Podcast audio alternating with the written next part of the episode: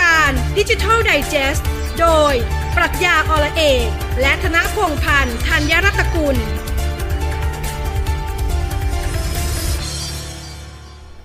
สวัสดีครับ สวัสดีคุณผู้ฟังทุกท่านแล้วก็สวัสดีพี่พจน์ด้วยนะครับ สวัสดีครับ สวัสดีคุณฟิลแล้วก็คุณผู้ฟังทุกท่านด้วย ใช่ นะ ค ค รั รั บบ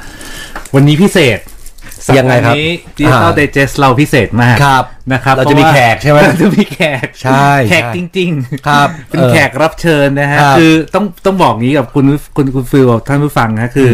คือเอ่อเราจัดมาเนี่ยก็เป็นอีพีครั้งที่สิบสามสิบสองสิบ ครั สาม บ ครั้งละนะครับ แล้วก็ฟีดแบ็กเนี่ยต้องต้องขอบคุณท่านผู้ฟังว่าเป็นก็เป็นกำลังใจแหละในเย็นวันอาทิตย์ ครับ ที่เรามาไลฟ์กันจริงๆ ใช่ใช่ใช่ใช่จะมีครั้งที่แล้วหน่อยที่อัดเทป แต่โดยส่วนใหญ่แล้วเรามาสดกันจริง ใช่ครับนอกเนื่องถ้าถ้าถ้าไม่ติดภารกิจที่ที่ที่ ครับ เร่งด่วนนะฮะแต่ว่าเอ่อหนึ่งเรื่องฮะคุณฟิลที่ที่ผมได้รับฟีดแบ็กแล้วเขาอยากจะท่านผู้ฟังอยากจะเอ่อรู้เรื่อง โอ้ครับ มากขึ้น เออเออเออ คือเรื่องของการใช้เทคโนโลยีสำหรับการตลาด ๆอืม ก็คือเรื่องของมา Marketing Tech tool อืม นะครับมาเทคหรือ Marketing Technology ครับ นะครับ ซึ่งเราเคยได้คุยกันเรื่องนี้หลายหลายรอบแล้วนะครับ มีพูดถึงเคสไม่ว่าจะเป็นการใช้ Big Data การใช้เรื่องของ Adobe นะค ครั รั บบ เคส Adobe อย่างนี้เป็นต้นแต่ทีนี้เนี่ยเอ่อเนื่องจากมีคนเอ่อท่านผู้ฟังเนี่ยเอ่อสนใจเยอะ ครับ นะครับแล้วเรื่องนี้เนี่ยนะธุรกิจหลาย ๆ ธุรกิจไม่ว่าจะเป็นระดับ SME ทั่วไปหรือ corporate ใหญ่ๆเนี่ย น่าจะให้ความสนใจนะครับ ผมก็เลยถือโอกาสนะครับพอดีเดินเดินอยู่นะครับ เมื่อเมื่อเมื่อเอ่อสองสามสัปดาห์ที่แล้ว ครับ ไปเจอหนังสือเล่มหนาเล่มหนึ่งฮะหนังสือเล่มนี้ชื่อว่า Marketing Technology Trend 2021 เทคโนโลยีเทรน2021 ใช่ฮะ ซึ่งเอ่อหนังสือเล่มเนี้ยจะเขียนเลยว่าเป็นพลิกโลกการตลาดด้วยมาเทค โอ้ก็ใช้คำว่ามาเทคเลย มาเทคเลยนะหนังสือ ครับ เล่มหนาเล่มนี้เลยฮะ อืม แล้วก็แล้วก็ผู้เขียนเนี่ยชื่อคุณจิตติพงษ์เลิศประดิษฐ์นะฮะ อืม ซึ่งผมก็ไม่ได้รู้จักท่านเป็นการส่วนตัว เดี๋ยวผมอ่านรายละเอียดของเล่มนี้ให้ฟังแล้วกัน เขาบอกว่าเรื่องของมาเทคเนี่ยคือหนึ่งในเรื่องที่สำคัญที่สุดที่นักการตลาดนักบริหารธุรกิจรวมทั้งเทคโนโลยีก็คือนักเทคโนโลยีเนี่ยต้องเข้าใจอย่างลึกซึ้งและสามารถนำมาใช้ได้จริง เพราะมาเทคคือหนึ่งใน critical area ที่จะกำหนดความเป็นความตายคือหนึ่งในจุดสำคัญแหละ ที่จะชี้เป็นชี้ตายธุรกิจ โดยเฉพาะยุคหลังโควิด -19 โอ้ยนี่เขาแบบเขาเล่มเล่มใหม่เลยนะ เพิ่งออกมาเลยครับ ให เพิ่งออกมาเลยฮะ ออ แล้วที่สำคัญก็คือว่าจะมีหลักการและเหตุผลใช่ไหมฮะ มี ครับ ว่าทำไมต้องใช้เพราะเดี๋ยวนี้การตลาดไม่ใช้เทคโนโลยีเนี่ยเหมือนเหมือนเราไม่มีอาวุธ อืมใช่ ก็เลยได้ให้เกียรติกับทางทางคุณจิตรพงศ์เนี่ยให้เกียรติกับทางรายการแล้ ครั ว บ นะครับ เออ แล้วก็จะมาคุยแล้วก็เอ่อยังเป็นหนึ่งในผู้ก่อตั้งกลุ่ม Marketing Tech Thailand ด้วยนะครับ เดี๋ยวเราจะมาคุยในช่วงเบรก เบรก ส ส อ อง งใช่ นะ ช่วงที่สอ สี่ ง โมง ใช่ ครึ่ง ครับ แต่ว่าสัปดาห์นี้ฮะ ครั มี บ หลายเรื่องที่ที่อยากจะมาคุยกันเพื่อเป็นเอ่อย่อยกันสัปดาห์นี้นะครับ ครับ ว่าสัปดาห์นี้เกิดอะไรขึ้นบ้าง ผมก็เลยเลือกเรื่องหนึ่งที่ผมว่าคิดว่ามันเป็นสิ่งที่เกิดขึ้นแล้ว Impact กับคนทั่วโลกเลยนะครับ เรื่องนี้เนี่ยต้องบอกก่อนว่าเรื่องนี้มันมาจากไหนคือจริงๆอ่ะเรื่องนี้มันมานานแล้ว ครับ นะครับก็คือเรื่องของคริปโต อืม แต่เราจะไม่พูดคริปโตเคอเรนซีเรา ไม่ใช่พูดไปบ่ นะ อย ไม่ แล้ ใช่ ว นะเออไม่ใช่ละ และไม่ใช่เรื่องของ d e f i เพราะเราก็พูดไปแล้ว ครับ Decentralized Finance แล้วก็พูดไปเยอะแล้ว อ่าครับ แต่วันนี้เราจะพูดอีกเรื่องหนึ่งฮะ คือคริปโตอาร์ต เป็นศิลปะคริปโต ซึ่งคำว่าศิลปะในคริปโตที่นี่เนี่ย เดี๋ยวให้พี่พลอยอธิบายให้ฟังดีกว่า เพราะฟืนกำลังจะบอกว่าอย่างนี้ ไม่ไม่อยากยกตัวอย่างอะไรเลย เดี๋ยวจะงงกันไปมากกว่านี้ อ่ะแต่เอาเอาง่ายๆก็คือว่ามันเกิดเกิดขึ้นเมื่อเมื่อสักช่วงสองสามสัปดาห์ที่ผ่านมา ครับ นะครับ เกิดเหตุเรื่องเรื่องที่เป็นคนทั่วโลกให้ความสนใจเนี่ยมีอยู่คนหนึ่งก็คือแจ็คโดซี่แจ็คโดซี่เคยเป็นผู้ก่อตั้งทวิตเตอร์ ครับ นะครับ แล้วก็เป็นหนึ่งในผู้ก่อตั้งในเรื่องของคนที่ทำเอ่อเพย์พาด้วย อ๋อ นะครับเป็นแก๊งเดียวกับอีลอนมัสตอนตอคนรับ สมัยเพย์พาแรก ๆ เลยนะครับตั้งแต่ยุคยุคเอ่อ90กว่า กว่าๆนะครับ แล้วก็มี Twitter ก็คือแจ็คเทลซี่นะครับเขาทำในเรื่องนี้ฮะ คือการที่ประมูล ครับ ทวีตแรกของ Twitter เมื่อ 21 มีนาคม 2006 ซึ่งไอนเนี้ยฟิลแปลกประหลาดมากว่าทำไมคนถึงอยากจะประมูลเอาทวิตแรกของทวิตเตอร์เอาไปทำอะไรแล้ว แล้วมันได้อะไรแล้วมันมีประโยชน์อะไร เอาอย่างนี้ ผ ค ม รับ ผมผมผมเอาความเห็นส่วนตัวเลย เออ นะ เอออั อันนี้คือต้องออกตัวกับท่านผู้ฟัง ครับครับ มันเหมือนกับว่าเอ่อถ้าเป็นคนไทยเราคเนี่รั ย บ ก็จะมีเรื่องของเออการเช่าพักเครื่อง ครับ ใช่ไหมมูลค่าแต่สมมุติว่าสมัยก่อนเนี่ยอาจจะแค่ อ่า หลักร้อยหลักพันตอนเนี้คยรับ อาจจะมีเป็นหลายสิบล้าน หลายร้อย เป็นล้าน เออ ล้านก็มีนี่คือ ครับ ความเชื่ออหรือเรื่องของของศิลปะ ครับ ภาพวาดนะครับ เคยซื้อมา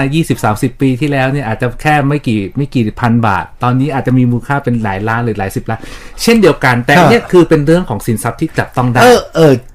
ใช่ อันนั้นคือจับต้องได้ถูกต้อง แต่พอจับต้องไม่ได้ตอนนี้มันคือเรื่องของทวิตแรกของโลกนะ อืม อินไหมไม่อิน ไม่อิน แต่มีคนอินเยอะ คือในใจก็อยากจะอินแต่ว่าเรายังมองไม่เห็นว่า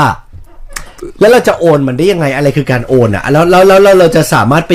ไปไปเก็บไว้ในแกลเลอรี่ไหนก็ได้ หรือว่ามันถือว่าเป็น history piece หรือว่ายั กลับ งไง มาเรื่องเดิมก็คือว่าไอ้เบื้องหลังเทคโนโลยีของคริปโตอาร์ตหรือเรื่องของคริปโตเคอเรนซีหรืออะไรก็แล้วแต่เนี่ยมันคือเบื้องหลังเทคโนโลยีคือบล็อกเชน ครับ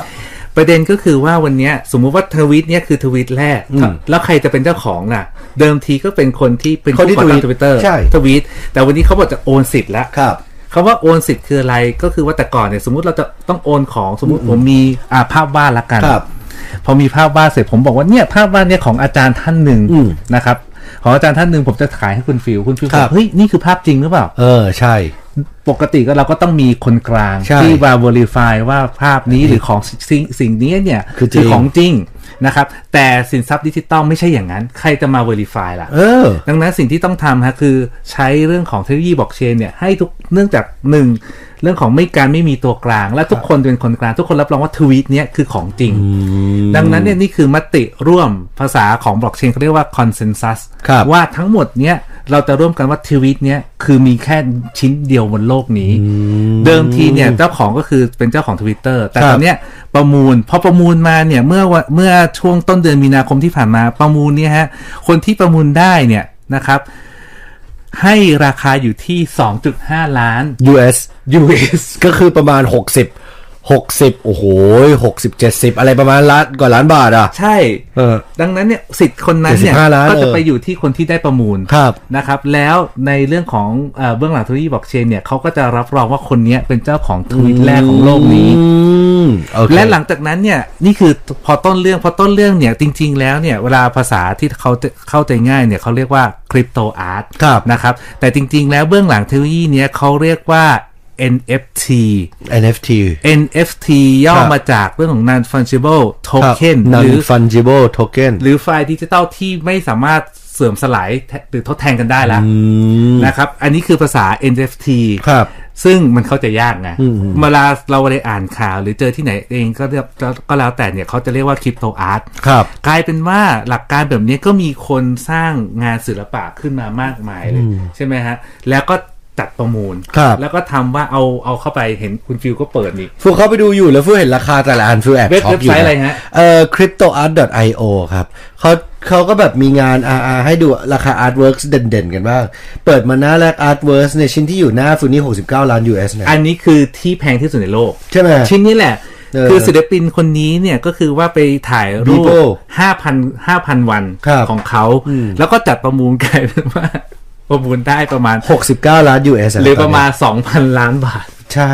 แล้วก็อันรองลงมาของศิลปินคนนี้ก็ 6 ล้าน 6 ล้าน US บีโป้เหมือนกัน 6 ล้าน 6 ล้าน 6 ด้วย ก็ประมาณ โอ้โห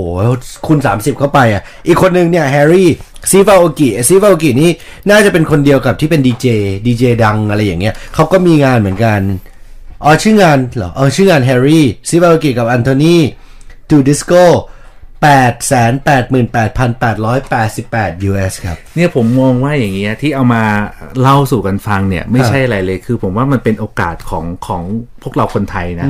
เพราะคนไทยเนี่ยหนึ่งคือเรื่องของศิลปะวัฒนธรรมใช่ไหม ครับ เรื่องของการวาดรูปงานเขียน งานสลัก ครับ งานปั้นหูเยอะแยะมากมายเลย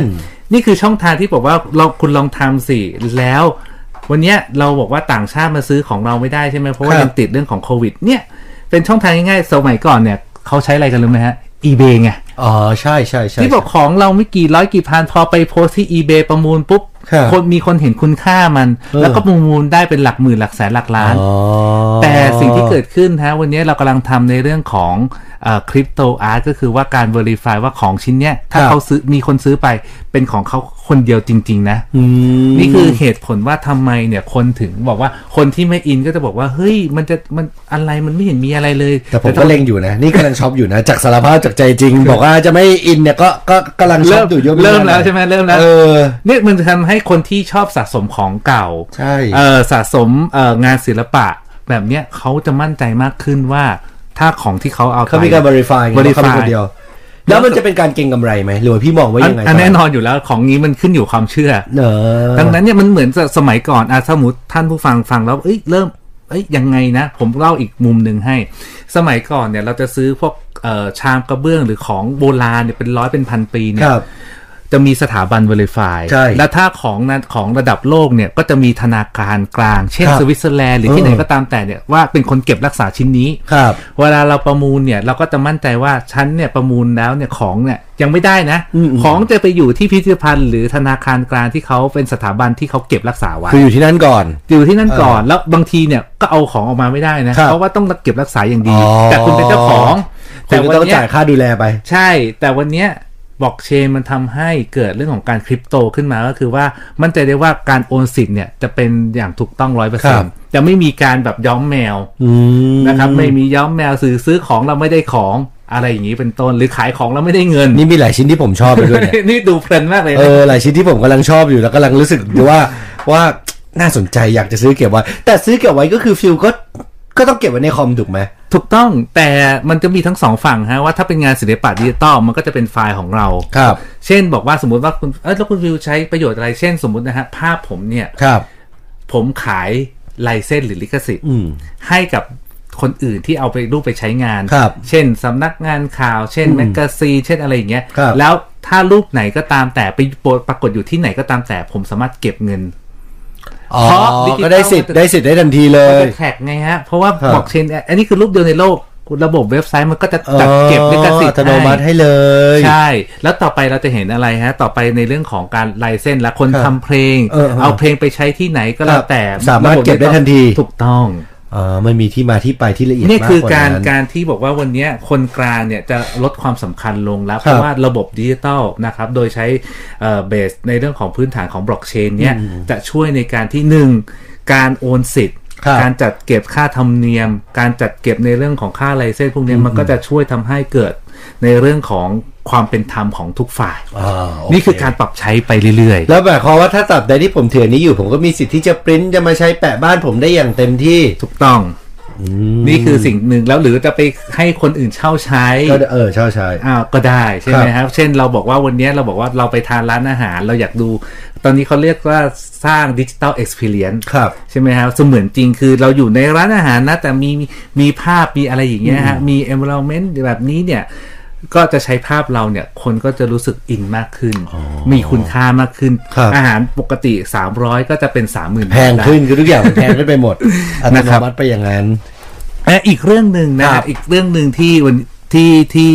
ผมว่าน่าจะเป็นการอัปเดตความก้าวหน้าของประเทศเรานะครับ ว่าวันนี้เราบอกว่าประเทศไทยเป็นเอ่อไทยแลนด์ 4.0 เป็นดิจิตอลมากขึ้น ครับ อย่างไรผมก็เลยบอกว่าเอ้ยผมเจอข่าวนี้แล้วผมชอบนะฮะ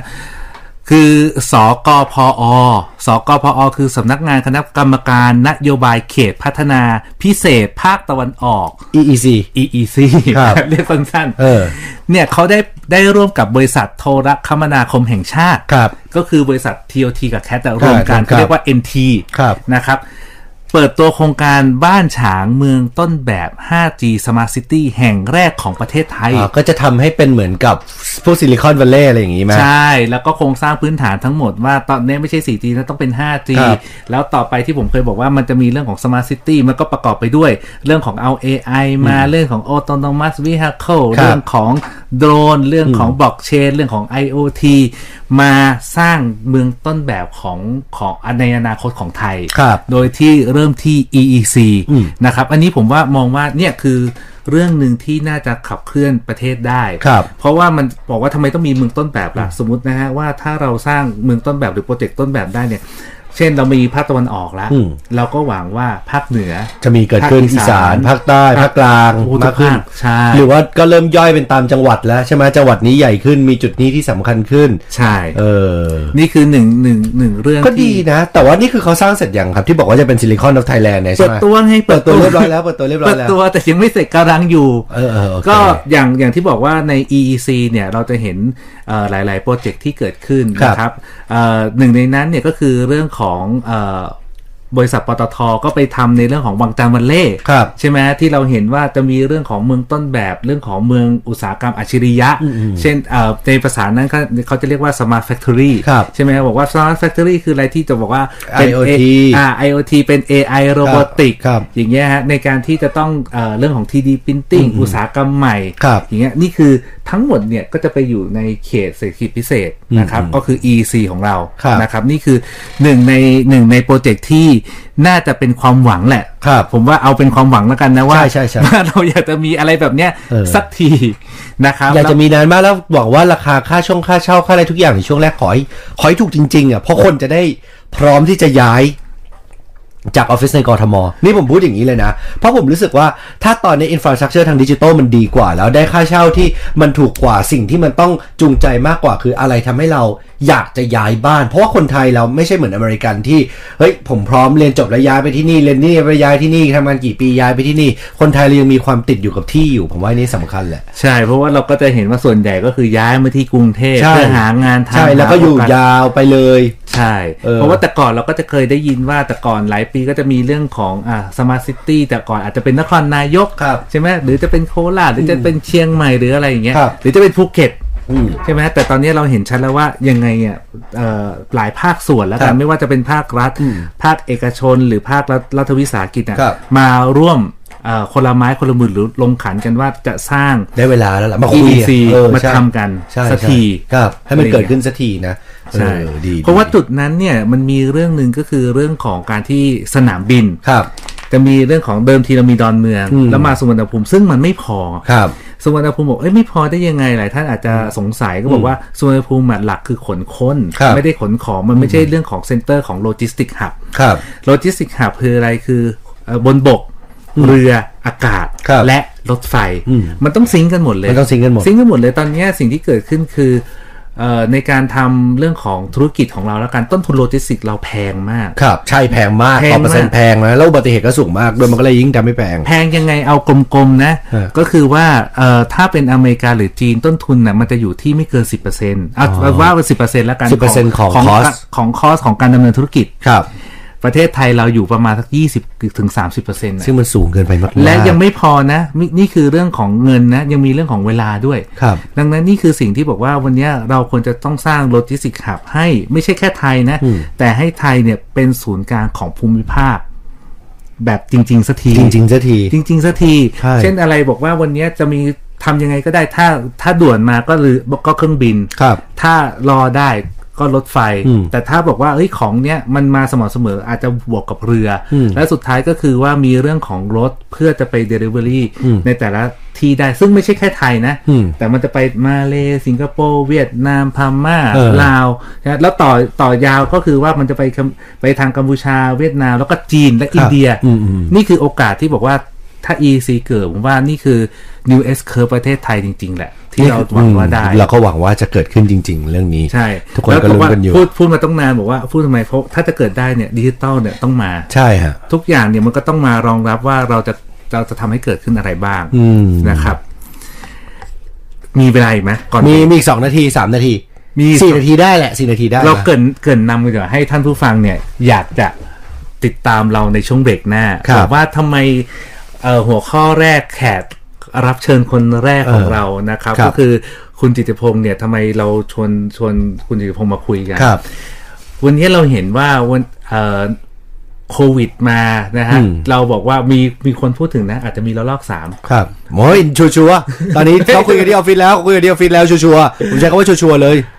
กลายเป็นว่าวันเนี้ยมันปฏิเสธดิจิตอลไม่ได้เลย อืม แล้ววันเนี้ยสิ่งที่เกิดขึ้นคือเราไปพูดถึงว่าเฮ้ยเอาดิจิตอลมาขับเคลื่อนธุรกิจหรือเปลี่ยนธุรกิจเนี่ย ครับ มันดูเป็นเรื่องใหญ่ อืม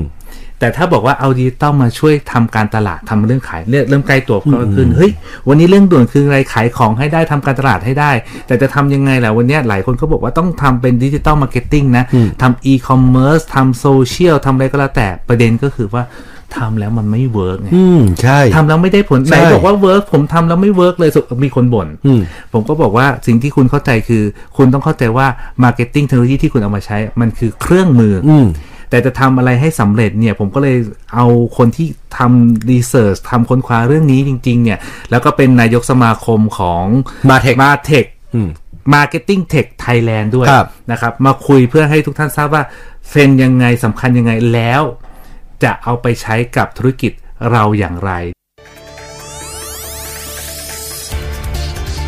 รายการดิจิทัลไดจ e s t โดย ปรัชญาอละเอกและธนพงษ์พันธ์ธัญรัตนกุล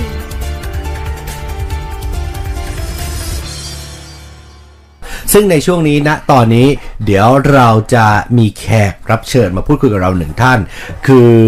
ท่านเนี่ยเป็นบุคคลที่เขียนหนังสือนี่เกรินแบบทางการมา เอาเป็นว่าพี่เขาเนี่ยเป็นคนที่เขียนหนังสือชื่อ Marketing Technology Trend 2021 พลิกโลกการตลาดด้วย Martech อย่างนั้นละอย่างนี้แล้วกันนะครับ พี่จิติพงศ์อยู่ในสายแล้วสวัสดีครับพี่ครับ สวัสดีครับ ได้ยินนะครับ สัญญาและสดครับ สวัสดีครับคุณสิริพงศ์ครับ ครับ ครับ ก็ขอขอต้อนรับเข้าสู่รายการนะฮะดิจิตอลเตจสรายการไลฟ์สดนะครับ คุณ ครับ กิติพงศ์ฮะ คำถามแรกเลยก่อนที่ที่ที่อันนี้ก็คือผมขอถามส่วนตัว ได้เลยพี่ แต่แต่ออกในรายการ ได้เลยครับ ทำไมคุณจิตติพงศ์ถึงทำหนังสือเล่มนี้ขึ้นมา อยากอยากทราบแรงบันดาลใจแล้วก็อินสปิเรชันของพี่ฮะ อ่าอันนี้คุณพจน์หรือว่าคุณปรัญญาครับ พี่พศครับพี่ คุณ พศ โพสฮะ ผมโพสฮะ ครับ เออจริง ๆแล้ว แรงบันดาลใจ เพราะว่าเนื่องจากทำงานประจำพอทำงานประจำแล้วโดน โดนผู้บริหารผู้บริหาร ครับ แอสซานให้ดูเรื่องของเทคโนโลยี อืม ยุคหนึ่งยุคสักประมาณ ผมคิดว่าเกินหกปีแล้วนะครับ เกือบสิบ10ปียุคนั้นเศรษฐกิจมันดีแล้ว อืม ทุกทุกทุกทุกบริษัทเนี่ยต้อง ครับ ต้องต้องการที่จะเป็นนะฮะ อืมต้องการเป็นเจ้าออนไลน์มาร์เก็ตติ้ง ใช่ใช่แล้วเครื่องมือพวกเนี้ยแต่ก่อนมันมันมันยังไม่เยอะมาก มันจะเป็นบริษัทใหญ่ๆเข้ามาแอปโพสหา ใช่ไหมครับ ครับ แล้วเวลาเราไปสัมมนาเวลาผู้บริหารหรือว่าเจ้านายผมเนี่ยไปสัมมนาสิงคโปร์หรือว่าไปงานต่างๆ งานเทค อืม ต่างๆเนี่ยก็จะเจอเครื่องมือพวกมาเทคเนี่ยขออนุญาตยกตัวอย่างแล้วกันอย่างเช่น s a l e s f o r c e หรือ Adobe Marketing Cloud หรือว่า Oracle อะไรเงี้ย อืมอืม เข้ามาเสนอโซลูชันต่างๆ ครับ ทีเนี้ยเขาก็โยนโจทย์มาให้ผมทำพวก proof of concept หรือว่าศึกษาข้อมูลอะไรอย่างเงี้ย อืม ครับ คือคือผมก็เลยยิงตำแหน่งงานประจำผมเป็นทีมลีดด้าน Marketing Technology อยู่แล้วด้วยครับ อ๋อ ตอนนั้น เลย ตอนนั้นตัวพี่นี่คืออยู่กับคอร์ปอเรทใหญ่หรือว่าอยู่บริษัทที่ทำเป็นดิจิตอลมาร์เก็ตติ้งครับ อยู่กับ Corporate อยู่กับคอร์ปอเรทเลย โอ้ ใช่ฮะ ทีนี้ก็ ครับก็จะเจอเครื่องมืออย่างเงี้ยเข้ามาเยอะ ครับ ๆก็มีซื้อใช้บ้างซื้อใช้บ้างซื้อใช้แล้วใช้ใช้ไปไม่ตอบโจทย์ หรือว่าบางตัวที่เจ๋งมากดีมาก แต่ว่ามันไม่ได้ฟิตกับ business เรา business ผมเป็น real estate เนาะ ครับอสัง บาง หา บางตัวมันอาจจะไม่ไม่ได้ตอบโจทย์อะไรอย่างเงี้ย ครับ แต่เราก็เราชอบอะพอพอเราสะสมความรู้ตอนนั้นน่าน่าจะแบบมีโอกาสได้ศึกษา ผมว่าเกินห้าสิบตัวแหละ ครับ ก็เลย ก็เลยอยากแชร์ อืม ก็เลยอยากแชร์ใครสักคนเพราะว่าเราเราเจออะไรเจ๋งๆเหมือน อยากแชร์ใครสักคน เอ่อแต่ขอขอโทษนะคุณคุณกิติพงศ์ฮะมันมันไม่ตอนนี้ไม่ใช่ใครสักคนแล้วฮะ ตอนนี้คืออย่าง Facebook กลุ่มที่ผมเห็นก็หกพันกว่าคนแล้ว มามามามาเทคไทยแลนด์เนี่ยฮะ จริงๆเริ่มต้นแชร์ในกลุ่ม ชื่อว่าดิจิตอลต่อแต่ฮะมันคจะมี รับ กลุ่มกลุ่มหนึ่งชื่อว่าดิจิตอลต่อแต่ตอนแรกเป็นเราไปแชร์ในนั้นก่อน กี่ปีแล้วฮะ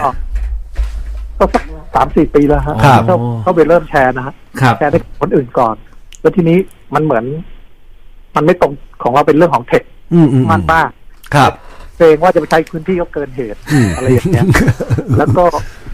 แล้วก็ได้รับการตอบรับทุกครั้งเวลาแชร์อะไรอย่างเงี้ยฮะ ประมาณ เดือนละครั้งเดือนละสองครั้งอะไรเงี้ย จะมีการตอบรับที่ดี ไม่ว่าจะเป็นเรื่องของการคอมเมนต์หรือว่าการเข้ามาขอบคุณอะไรอย่างเงี้ย ครับ ก็เลยตัดสินใจเขียนบล็อก เขียนบล็อกประมาณปีหนึ่งแปดครับ ครับ เขียน ก็เขียนบล็อกเขียนเขียนเก็บเก็บไว้แหละ เว็บไซต์และเว็บไซต์ชื่อชื่ออะไรฮะ บล็อกนี้ ซึ่งมาเทคไทย .com m a t e c h t h a i c o m อ่า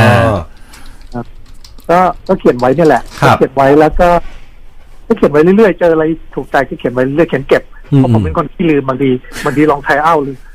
หรือคือซอฟต์ซอฟต์แวร์บางตัวเนี่ยมันมันให้ใช้ฟรีนะครับ ฟรีแบบ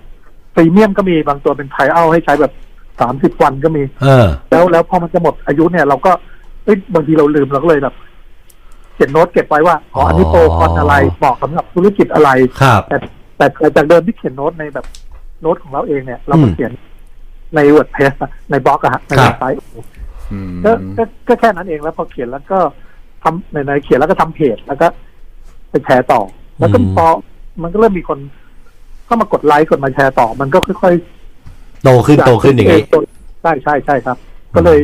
ก็เลยไม่แน่ใจว่ามันเริ่มตรงไหนก็จะประมาณ เนี้ยครับ เริ่มทำประมาณปีหนึ่งแปดปีหนึ่งเก้าครับ อืม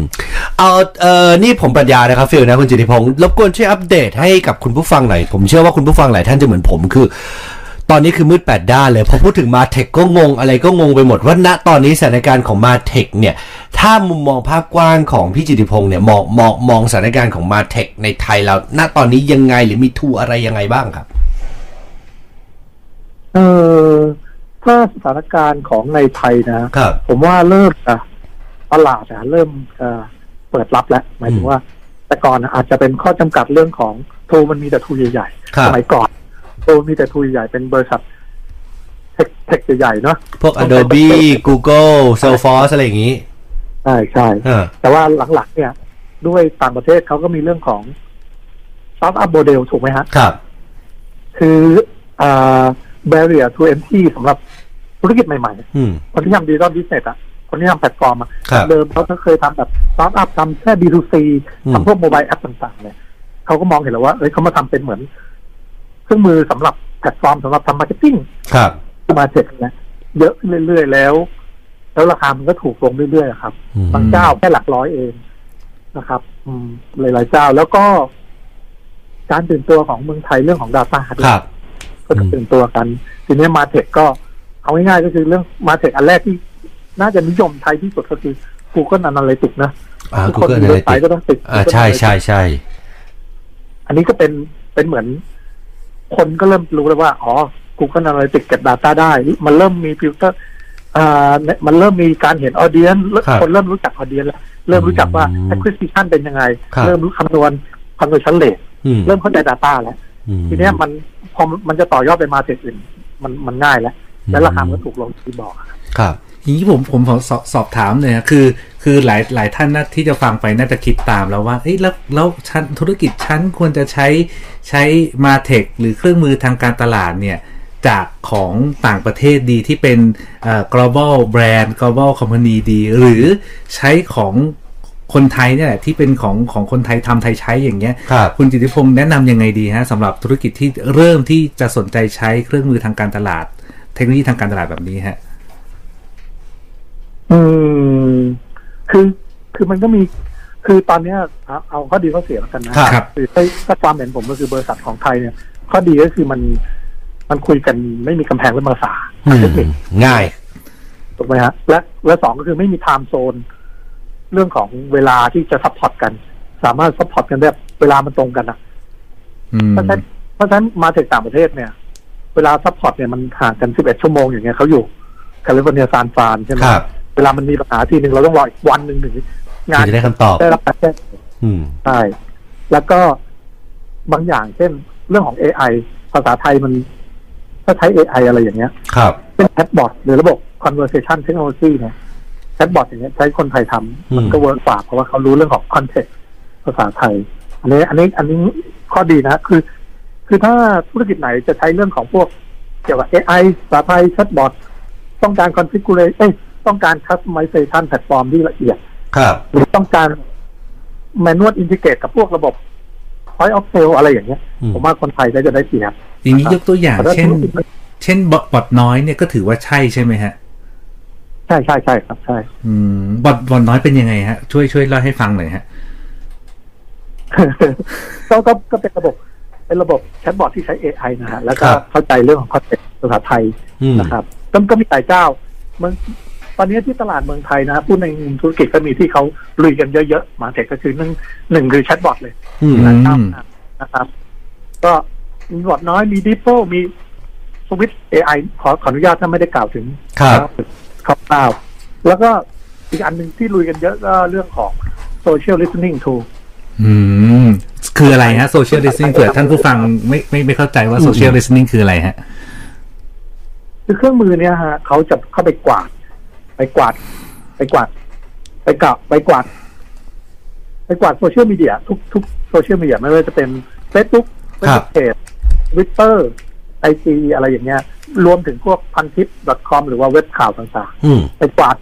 ไปกวาดเทคทั้งหมดอะ ครับ มา analyze อ่ะมาวิเคราะห์อ่ะว่าเทคต่างๆ เนี่ยเขาเขาเขาเมนชั่นถึงแบรนด์เราในแง่ไหน เป็น positive หรือ negative อืม นึกออกไหมฮะแต่ ครับ แต่ทูพวกเนี้ยเราต้องเราต้องตั้งโจทย์ไปว่า เช่นสมมติผมทำงานแบงค์แล้วกันนะ ครับ ผมบอกว่าโจทย์ผมต้องการดูว่าคนทั้งหมดในโซเชียลมีเดียเนี่ยเมนชั่นถึงแบงค์ธนาคารเนี่ย ใน positive negative ยังไงบ้าง อืม ผมก็บอกในในวิธีการทำงานก็จะบอกเลยว่า อ๋อ เราเลือกค่าแบงค์แบงค์เราสมมติว่าแบงค์เรา s อ b เอากสิกรด้วยเอาธนาคารออมสินด้วยเอาทกสด้วย ครับ ถึงเวลาการทำงาน มันก็จะใส่คีย์เวิร์ดเข้าไปคีย์เวิร์ด SCB SCB ภาษาไทยสังกฤษใส่คีย์เวิร์ดเข้าไปทูพวกนี้เขาจะไปกวาด อืม แล้วก็เจอคำเหล่านี้เขาก็จะ analyze ว่าคำพวกนี้ที่พูดถึงแบรนด์เนี่ย พูดถึงแง่บวกแง่ลบ อืม เนี่ยใช้แง่ของแบรนด์แบรนด์เฮลเช็คได้ โอ้ผมขออนุญาตแชร์ มีมีอยู่เคสหนึ่งที่ผมอ่านอ่าเจอใน Facebook อะครับกับคุณเอกพงศ์ก็คือว่ามีของ Adidas เขาไปใช้ใช้เรื่องของแคมเปญเนี่ย ว่าไปเล่นใน IG ใช่ไหมฮะในเล่นเล่นใน IG ว่าอยากจะได้รองเท้าอะไร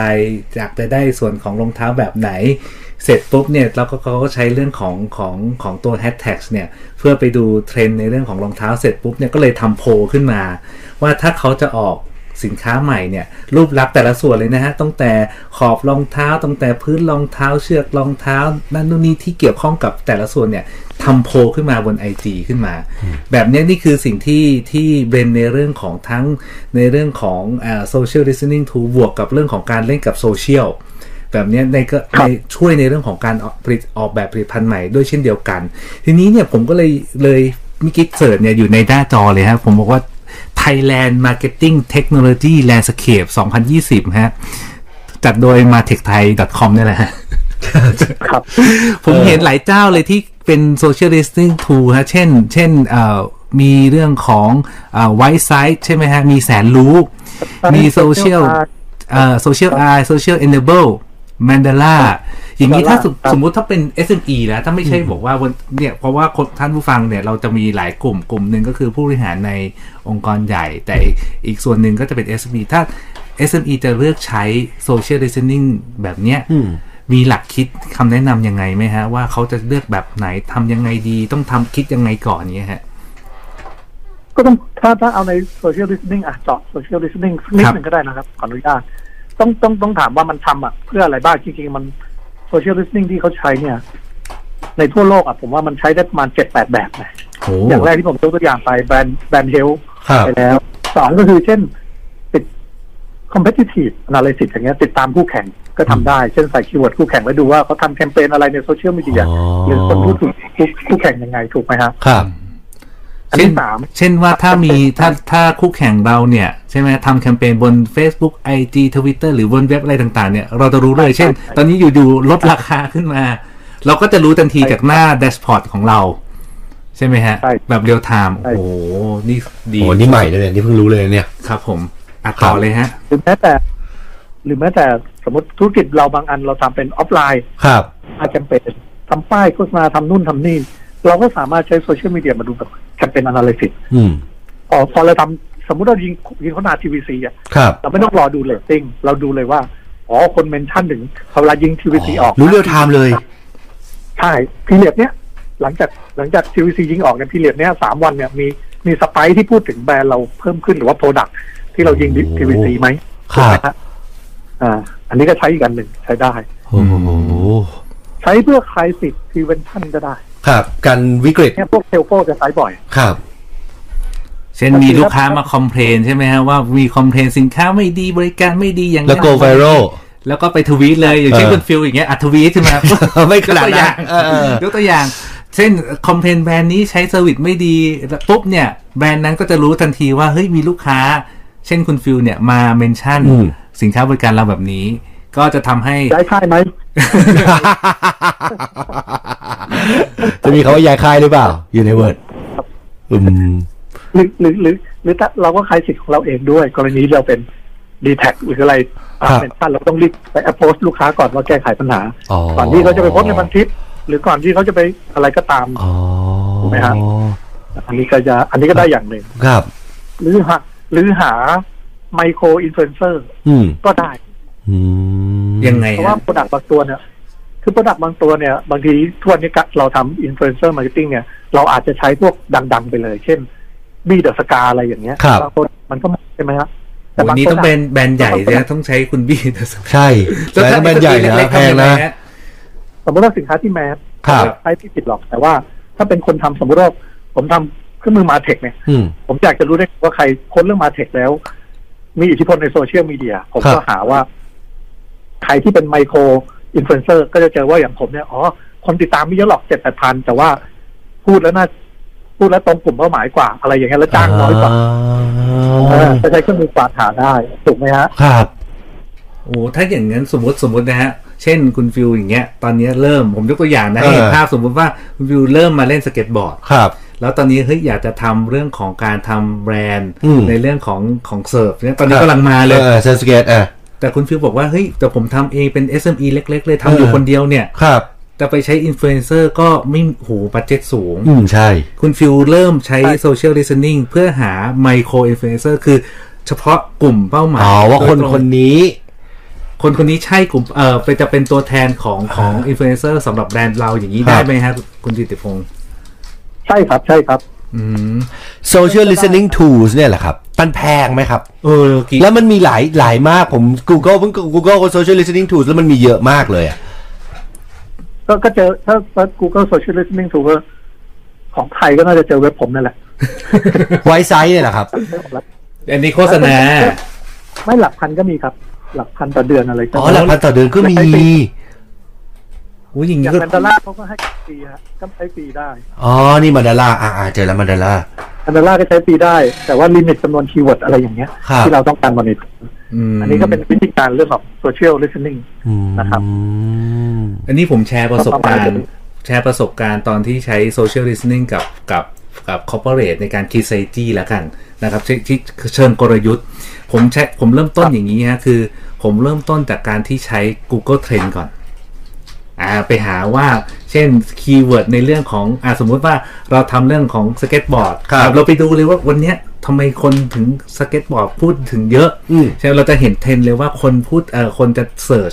คีย์เวิร์ดคำว่าสเก็ตบอร์ดเยอะ อันนี้ ครับ ยกตัวอย่างนะ เสร็จปุ๊บพอผมเห็นปุ๊บ เอ้ยมันมีคีย์เวิร์ดอะไรบ้างที่ที่เกี่ยวข้องกับการเสิร์ชสเก็ตบอร์ดบ้าง อาจจะมีสถานที่เล่น อาจจะมีกลุ่มเป้าหมาย มีคนพูดถึงแบรนด์นั้นแบรนด์นู้นแบรนด์นี้ เสร็จปุ๊บเนี่ยผมค่อยมาใช้ social listening tools เพื่อไปหาว่าแล้วเขาไปพูดที่ไหนกันบ้าง แล้วใครหลักที่เป็นคนพูด อย่างเงี้ยแล้วเสร็จปุ๊บค่อยมาคิดกลยุทธ์ว่าแล้วเราจะออกสินค้าให้กับคนกลุ่มไหน ใช้มีเดียอะไรบ้าง เออ ลงสื่อได้และใช้ใครเป็นอินฟลูเอนเซอร์ใครบ้างหรือเราจะรู้เลยว่าคู่แข่งเราในตลาดเนี่ย ใช้ยังไงอ่ะประมาณนี้แบบนะคุณจิติพงศ์ ใช่ครับ ใช่ครับ อืม คือคือพอเห็นไมโครอินฟลูเอนเซอร์นะ เราจะเห็นว่าไมโครอินฟลูเอนเซอร์แต่ละคนเนี่ย ครับ เหมาะสำหรับพูดแองเกิลไม่เหมือนกันด้วยซ้ำถูกไหมฮะ อ๋อ บางคนพูดเรื่อง บางคนชูเรื่องสินค้า บางคนชูเรื่องของของสถานที่เล่นอะไรอย่างเงี้ย ครับอืม จะได้รู้ว่าสมมติว่า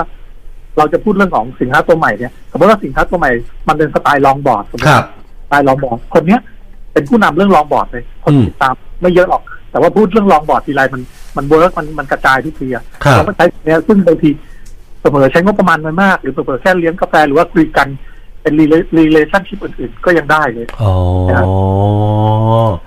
มันคุ้มค่ากว่าด้วย โหถ้าเริ่มได้ที่หลักพัน ใช่ครับ นี่ SME หลายเจ้านี่ผมว่าเริ่มใช้กันเยอะแล้วใช่ไหมฮะ แต่มันยากไห เพ มครัราะว่า บ ผมก็ใช้ฮะ มันใช้ยากไหมครับ นี่ผมถามจริงๆนะ สมมติผมเป็น SME อย่างเงี้ยผมจะรู้ได้ไง ผมจะเริ่มเริ่มใช้มันยังไงอะคุณจิติพงศ์ อ่าจริงๆเริ่มใช้ก็แค่ว่า เราเราอยากรู้เรื่องอะไรอย่างที่ผมกำหนดสี่ห้าเรื่องอะสามารถทำได้ เช่นเช่นผมกำหนดว่าผมเขียนหนังสือเนี่ยผมอยากรู้ว่า หลังจากหนังสือผมออกไปเนี่ยมีใครพูดถึงหนังสือผมบ้าง ค่ะ ผมก็เอาชื่อหนังสือเนี่ยไปใส่ในระบบเลย ผมผมใช้แมนดาร่าค่ะ อืม อืม แล้วก็ไปชื่อหนังสือผมไปใส่ในระบบเลยผมมันก็จะกวาดออกมาว่า อ๋อ อาจารย์พจน์พูดถึงหนังสือผม คุณมิ้นท์อาจารย์นี่พูดถึงหนังสือผม เออ ผมก็เข้าไปทักทายขอบคุณทุกคน ทำให้ผมได้เนี่ย ผมได้เน็ตเวิร์กคนที่เก่งๆขึ้นมา อ๋อ คือเห็นจากในในเมนเดล่า ใช่ใช่ครับ โอ้ ใช่ครับเจอโซเชียลลิสติ้งเจอคุณอาจารย์อาจารย์พจน์ฮะ โอ้ ขอบคุณครับ ขอบคุณครับ ใช่ใช่อันเนี้ย อันเนี้ยก็เป็นใช้เล็ก ๆ เลย เราจะได้รู้ว่าแบบใครพูดถึงเราในแง่ดี เราก็ อืม เราก็มีโอกาสที่จะไปสร้างสัมพันธ์หรือว่าสร้างรอยตี้อะไรใน ผม โปรดักต์เลยนะ ผมถามพี่จิติพงษ์เพิ่มนิดนึงคือตอนนี้ผมเข้ามาในกฎแพลนผมเข้าใจว่าพี่ไม่ได้เป็นเซลล์ของมันดาร่าแล้วผมไม่ได้โฆษณามันดาแต่ผมกำลังงงอยู่ว่าโควต้ามีจำนวนช่องของข้อมูลไม่จำกัดจำนวนข้อความและกำลังต้องการข้อความอะไรสูงสุดต่อเดือนต่อแคมเปญนี่มันคือข้อความอะไรอะครับ คีย์เวิร์ดพรีเมียมด้วย ที่เขาถามใช่ไหมคือคือ คือถ้าเจาะนิดนึงก็คือในระบบเนี่ยเวลาเราทำงานเนี่ยเราทำเหมือนเซลล์เซอร์วิสนะฮะ เราต้องทำเอง อ๋อ เราต้องเบสฟอร์มว่าเวลาคุณคนพูดถึงโปรดักต์เราเนี่ยมันมีอะไรบ้างอ่ะอย่างเซิร์ฟบอร์ดก็ได้ ครับ เซิร์ฟบอร์ดก็มียี่ห้ออะไรบ้างลิสต์มาเวลาคนพูดเนี่ย อ่า สมมติว่าอ่าใส่ไปให้ยี่ห้อนี้ ใช่ฮะ ครับ พูดถึงยี่ห้อพูดถึงสถารที่เล่น พูดถึงรองเท้าที่ใส่เล่น อ๋อ พูดถึงดาราที่เล่น ครับ ทั้งแก๊งที่ไหนบ้างเราก็ดึงคีย์เวิร์ดออกมาทั้งหมด เออ อืม คีย์เวิร์ดหลักคืออาจจะเป็นยี่ห้อสมมติเราขายของยี่ห้ออะไรของเราที่ขายสามสี่ยี่ห้อ ครับ อันนี้เป็นคีย์เวิร์ดหลัก อืม แต่คีย์เวิร์ดรองก็คือเป็นสถานที่เล่น ครับ ชื่อดาราที่เล่น อันนี้คีย์เวิร์ดรอง อ๋อ แล้วถึงเวลาเราก็ตั้งใส่เซนเดอร์โลมาปุ๊บมันก็กวาดหาทั้งหมด อืม แล้วมันก็ดึงมาเป็นแดชบอร์ดให้เรา ครับ แล้วเราฟิลเตอร์ดูว่า มันก็จะบอกว่าคนนี้คนนี้พูดถึง พูดถึงเน้นพูดถึงคีย์เวิร์ดที่สำคัญของเรา ครับ เช่นใน A ใน B ใน C พูดถึงคีย์เวิร์ดที่สำคัญของเรา อืม ใน A เนี่ยได้ยอดไลค์สูงสุด แต่ใน C เนี่ยได้ยอดแชร์สูงสุดอะไรอย่างเงี้ย เราก็เราอย่างน้อยๆเราก็เห็นแล้วว่าอ๋อเวลาคนพูดถึงเซิร์ฟบอร์ด ครับ ย่อยี่ห้อเนี้ยแบบแบบในซีเนี่ยโทนแบบเนี้ย คนจะมักจะแชร์ เราสามารถทำคอนเทนต์สตาร์ทแบบนี้ได้ อ๋อแล้วจะเห็นเทรนด์แล้วว่าอ่ะมันมันไปอย่างนั้นประมาณอย่างนี้ ใช่ครับ ใช่ครับ โอ้โห บอกเลยนะ ผมกลับไปเนี่ย ผมจะไปเสิร์ชเรื่องตัวเอง ใครพูดถึงผมบ้าง ผมไม่กล้าเสิร์ฟเลยผมกลัว ผมกลัวเลยอ่ะพูดอะไรกลัวขึ้นมาทันทีเลยอย่าง พูด เงี้ย ถึงอย่างนี้ผมว่ามีประโยชน์กับ ไม่ไม่ก็ กับ SME มากเลยนะฮะ ก็เวลาพูดถึงในแง่ลบข้อดีคือเรามาปรับปรุงสินค้าเราใช่ไหมฮะ อืม มันมันก็ยังยังมีข้อดีไงครับ โอ้โห ดีดีมากเลยฮะ แล้วแล้วถ้าสมมติว่าผมเห็นผมไปอ่านอ่านในเรื่องของจริง ๆ เนี่ย ผมสารภาพคือผมอ่านหนังสือของคุณจิตพงศ์ก่อนนะครับ แล้วรู้สึกว่า เฮ้ย ถ้าถ้าถ้าเอ่อหลักการแนวคิดของ Marketing Technology เนี่ยเอ่อคนทั่วไปผู้ทำธุรกิจอะ SME หรือคนผู้บริหารเนี่ยเข้าใจเนี่ยน่าจะมีประโยชน์ได้มากขึ้นในยุคเนี้ยยุคที่แบบที่ที่เศรษฐกิจเป็นแบบเนี้ยแต่ ครับผมถามถามแบบถามแบบ เป็นที่มาที่ไปแต่ผมว่าหลายท่านก็อยากจะถามว่า แล้วไอ้ marketing strategy เนี่ยมันมันมีมานานหรือยังฮะ จริงๆแล้วมันมีมานานแล้วนะฮะก็อย่างที่บอกก็คือมีมีมานานแต่ว่าหมวดหมู่เนี่ย การแบ่งหมวดหมู่ของมันอะมันยังไม่เยอะ อืม เท่าเท่ายุคสองสามปีมานี้ ครับ คือสองสามปีมาเนี้ยหมวดหมู่มันเยอะมากผมว่าสักยี่สิบสามสิบหมวดหมู่ก็ได้อย่างอาจารย์พจน์ก็อ่านหนังสือแล้วก็น่าจะทราบว่าหมวดหมู่มันเยอะมาก ผมยกมาที่มันสำคัญก็สักประมาณสิบกว่าหมวดหมู่เอง ฮะ ด้วยซ้ำนะครับ สิบสี่หมวดห มีมู่มานานแล้ว ในหนังสือ ในหนังสือมีสิบสี่หมวดหมู่ไอ้ที่เราคุยกันเนี่ย อยู่อยู่ในหมวดไหนฮะโซเอ่อโซเชียลดิส หม นี วด ย์ โซเชียลมีเดียมาร์เก็ตติ้ง โซเชียลมีเดียมาร์เก็ตติ้งโอ้โห ครับ จริงๆ มันยังมีเครื่องมือทำ SEO ทำ SEM ทำ Advertising ทำ CRM ทำ Marketing Automation ครับ ทำ Data Visualization โอ้ยังมีหลายหมวดหมู่ฮะ โอ้ เมื่อกี้พูดไปแค่ Marketing Analytics แต่ Social Listening Analytics Marketing Analytics ก็พูดไปถึงแค่ว่า Google Analytics นะครับ Facebook มันยังมี Insight เฟซบุ๊กไซต์เออ อาจจะ นี่ผมทำถาม มี แท อะไร น หลายๆอย่าง ถามแทนคน อาจจะมี ที่ฟัง เออ แทนทางทางทางที่คนฟังอยู่ตอนคนี้รับ เลยครับผมว่าหลายท่านที่บอกว่าเฮ้ยยังไม่เริ่มใช้บอกว่า แล้วธุรกิจฉันต้องใช้ไหมล่ะทำไมฉันต้องใช้ด้วย เออ อย่างเงี้ยฮะ เอาจริงๆ อย่างเช่น ที่ผมสอนเรื่องของ Marketing Automation ไปเนี่ย ครับ ถ้าถ้าถ้า marketing automation เนี่ยมันจะมีความสามารถตั้งแต่ เวลาคนน่ะ ลูกค้ากรอกหลีดเข้ามา อืม เราสามารถตั้งตั้งทิกเกอร์ต่างๆ ให้สื่อสารได้เลยว่า ถ้าเขากรอกหลีดเข้ามาหน้าหน้าที่พูดถึงสมมติว่าหน้าที่พูดถึงรถยนต์ฮอนด้าแล้ว ครับ เราเป็นคนขายรถนะฮะ ครับ แล้วก็ลูกค้ากรอกเข้ามาสนใจเรื่องของฮอนด้าเราสามารถ